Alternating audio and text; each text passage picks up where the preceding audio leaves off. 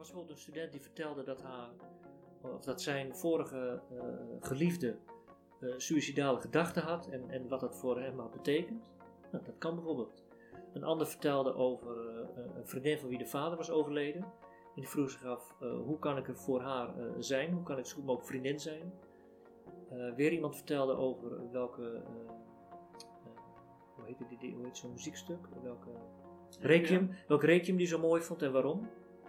Een andere student vertelde over, dat was wel bijzonder, die zei ik ben bezig met de muziek bij mijn eigen uitvaart. Ze had geen suïcidale gedachten, was ook niet uh, terminaal ziek, maar dat was gewoon iets wat in haar hoofd omging.